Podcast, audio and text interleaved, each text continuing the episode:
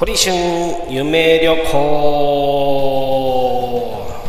はい、えー今日も始めていきたいと思います。今日はですね、えー一日オフにして家で、えーゆっくりしておりました、えー外も寒いですね。明日も大雪だって言ってましたね。はい、えーまあ、早速、えーこういった、えーこういったじゃないね、まあ、早速、えー今日のトークテーマに行きたいと思います。後ろを振り返ってはいけないっていうことはないんじゃないかな。ということが、えー今日のテーマです。よくね、あのーもう後ろを振り返るなとか過去を振り返るななんていう言葉がですね、えーポジティブマシーンのー皆さんよく口にするんですけれどもまあ僕は別にいいんじゃないかなっていうふうに思ってるところがあります。えー昔ね、えー、と KinKiKids の堂本剛さんにのラジオにね、えーもう今生きてるのが辛いですなんていう子がね、えーメールしてきた時に昔行った、えー場所昔食べたものとか、えー振り返ってみてですね、えーこれが自分にとっては大事だと、えー逆にこれは自分にとっては必要ないもんだなというふうに、え整理をしていくことも大事だよなんていうふうに言ってた、えーラジオがありました、えーまあね堂本剛さんもパニック障害患っておりまして、えー高校時代相当ね多忙だったので、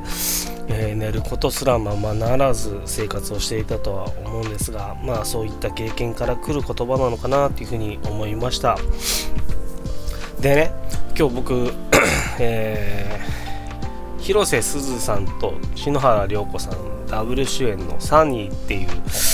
映画をちょっと、えー暇あったので見てました、えーまあ、内容としてはですね、まあ、広瀬すずさん山本舞香さんなど、え6人のねえメンバーがですね、えー95年1995年に、えちょうどギャルブームが起きた頃、え学生時代だったという話で、えーまあ、なんとなく大人になってからですね後ろを振り返ることがなんとなく後ろめたくて、えー今の生活になんとなくこう満足感がない中でですね山本舞香さんの体にちょっと異変が現れまして、えー広瀬すずさんがですね、えー当時の友達を、えー探して、え山本舞香さんというかまあ、え大人になった山本舞香さんの役を板谷由香さんがやってるんですけども、えまああの合わせてあげていくという、えーお話ですね、まあ、詳しい内容はね見ていただいた方が簡単かなというふうに思います。まあ懐かしいですね「スイートナイティンブルース」とか、えーまあ、TRF とかうんまあ、小沢健二さんとか、まあ、あとは森田同志さんのね曲とかが、えーいろいろとうんあのー挿入歌でなるのでなんか懐かしいなっていうふうに思いました。で僕らの世代はギャル創世記よりも、えー中盤の方に差し掛かった頃ぐらい。まあただでもやっぱり持ってるもの変わんないですね。あのビームスの袋とか、えー、ムラスポの袋とかピコの袋とかね、うん、あんまりこう流行りスタディは変わってないなって。ルーズソックスが流行ったりとかね。プリクラが流行ったりとか、えー写真撮るのに富士カラーのねあのーていうんですかインスタントカメラで撮って、えーポスカっていうねあのーていうのあのクリームカラーというかねパステルカラーの、あのーペンでね、え落書きするような、まあ今今ね今でいう画像加工みたいな感じですね。で、えまああの携帯なんかで写真撮れる時代ではないので、あの無印良品のあの知ってますかね？半透明の写真アルバムに、えー撮った写真何枚も入れていくなんてね、えーいう時代でも、えー僕らの時代でもありました、うん、ギャルねなんか僕はず割とそういうギャルの人だと変わ変わってこなかったんですけど僕のね学校にもやっぱいました。ギャルヤンキーみたいなのが。あのーなんかねうん。まあリーダー格の人とまあお笑い担当みたいなこと。でやたらモテるモデルさんタイプの子、まあ、モデルさんタイプの子なんかも最近結婚してそろそろ子供も生まれるということでおめでたいなというふうにね。今でも、えー、綺麗ですね。うん。スラッとしててね、えー、爽やかな笑顔でこの前あの正月の新年会会ってきました、まあ、リーダー格の人もね、まあ、あの変わらずこうまとめてくれるような感じで。で昔リーダーそのリーダー格の女の子にうちの学校一のヤンキーと付き合ってまして一回ねキャミソールで結構露出が高い格好できてで俺の机の前にこうバッと座って俺面と向かってね話してくれたんだけどまあ目のやり場に困りましたよね。うん。なんかまあ大人びた人だなって大人びたんだなっていう感じが。まあそのこともまあ小中と幼なじみで本当はねよく喋る子だったんですが、えー、中学校に入ってちょっと、えー、まああんまり喋れなくなったんですがたまにそうやってこうからかいに来るというか、えー、喋りに来てくれる感じがねとても優しくて、えー、とてもいい人でしたね、まあ、今でも、まあ、姉御肌でかっこよくて綺麗で可愛らしい子ではありますね。はいまあなんかそういうのを見てるとですねなんかまあちょっと自分たちの世代にすごいうんかぶるなーっていう部分がありながらまあねこの話の内容自体は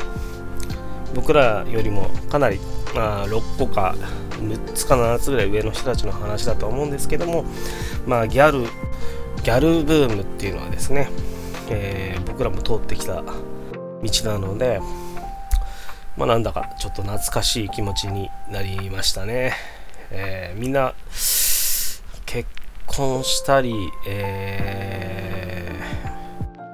ー、まあ、社長をやってたりとかしてて、すごいね、今でも活躍されて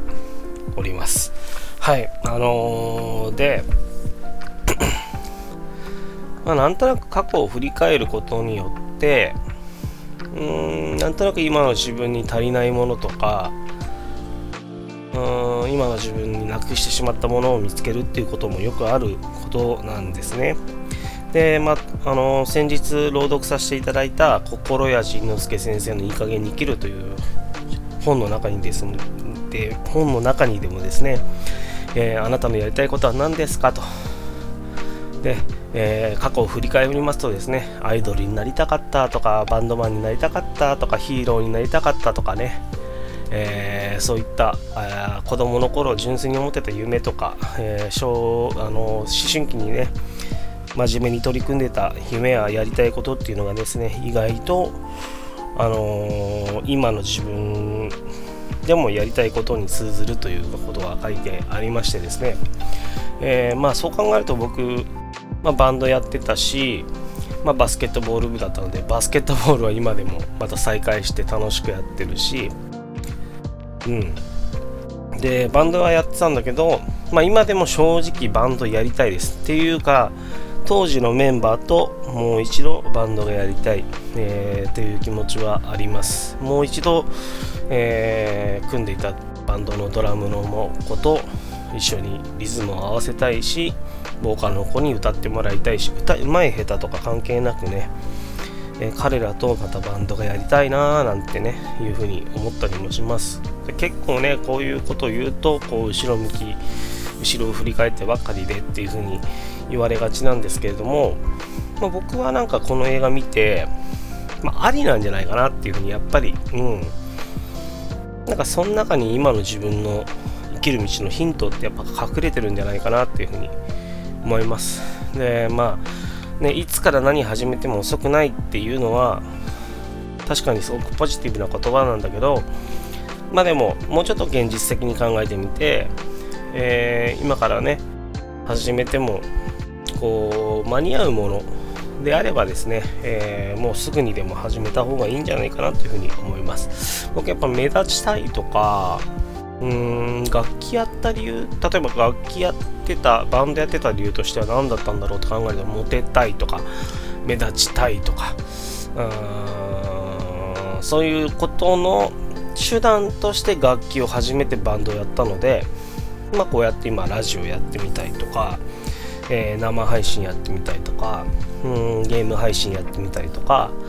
えー、するのがですね割とそんなに嫌じゃないなというふうに思う感じですね。あとは人と違うことを、人が通らない道をあえて通ってレポートして、えー、みんなに伝えて伝えてみたいとかね、うん、そういう部分の自分の性格の根本がですね、まあ、過去の自分にやっぱりあるんじゃないかなというふうに思います。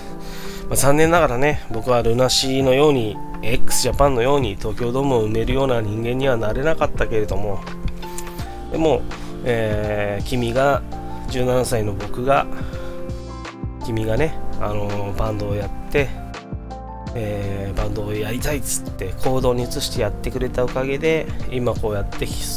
過去の自分からヒントを得てこうやってラジオをやるとかね生配信やるとかっていうような、えー、こう生活の目的ができて少しね充実してるかなっていうふうには思います。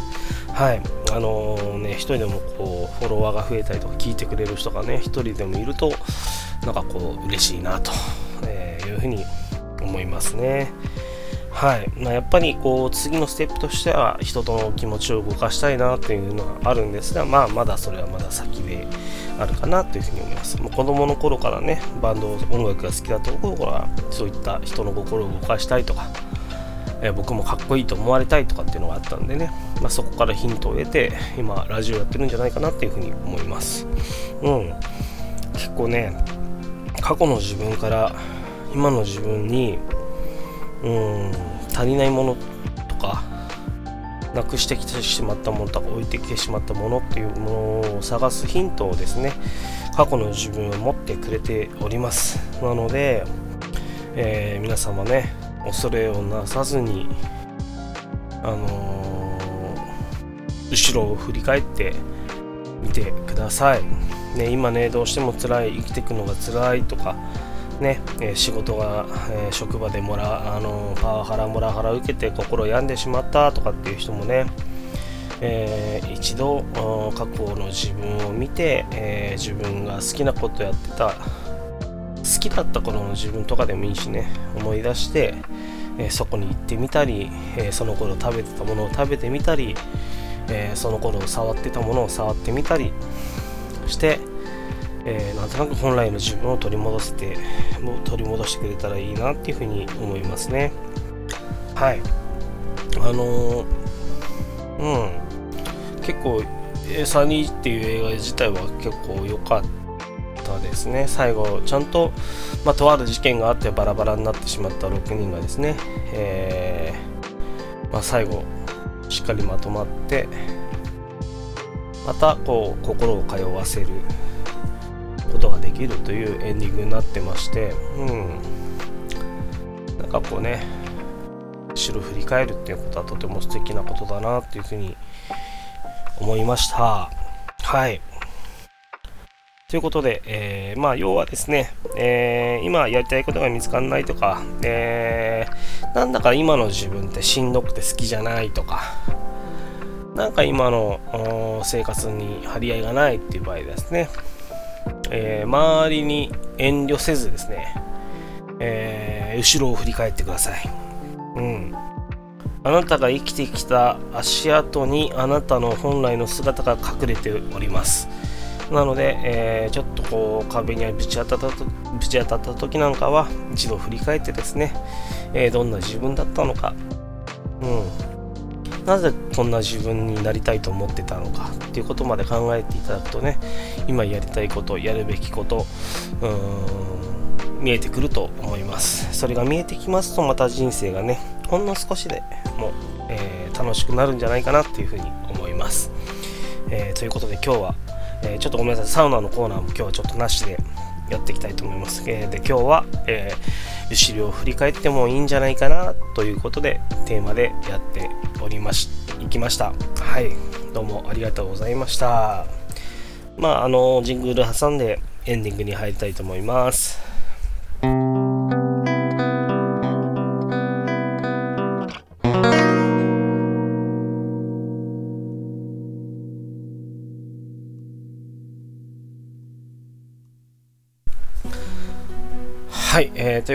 今日はねちょっと一つのコーナーで一つだけ喋るという形でやらせていただきました、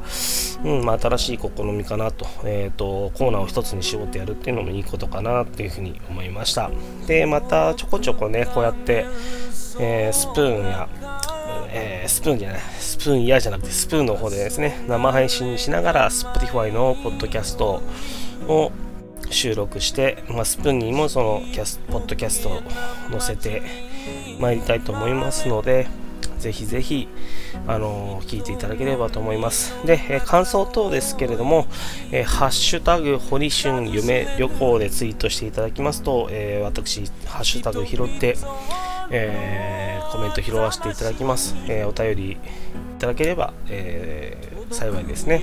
で、DM の方でも、え、リプライの方でも構いませんので、何かコメントくだされば幸いです。えー、ツイッター名、えー、ホリシュン0713、えー、アットマーク HORYSHUN713 になります。え、そちらのリプライまたは固定じゃなくて、リプライまたは DM、またはハッシュタグ、ホリシュン夢旅行で、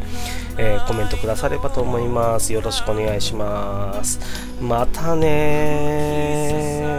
バイブー。ブルブルブルブルブルブルブル。たまには後ろ振り返るよ。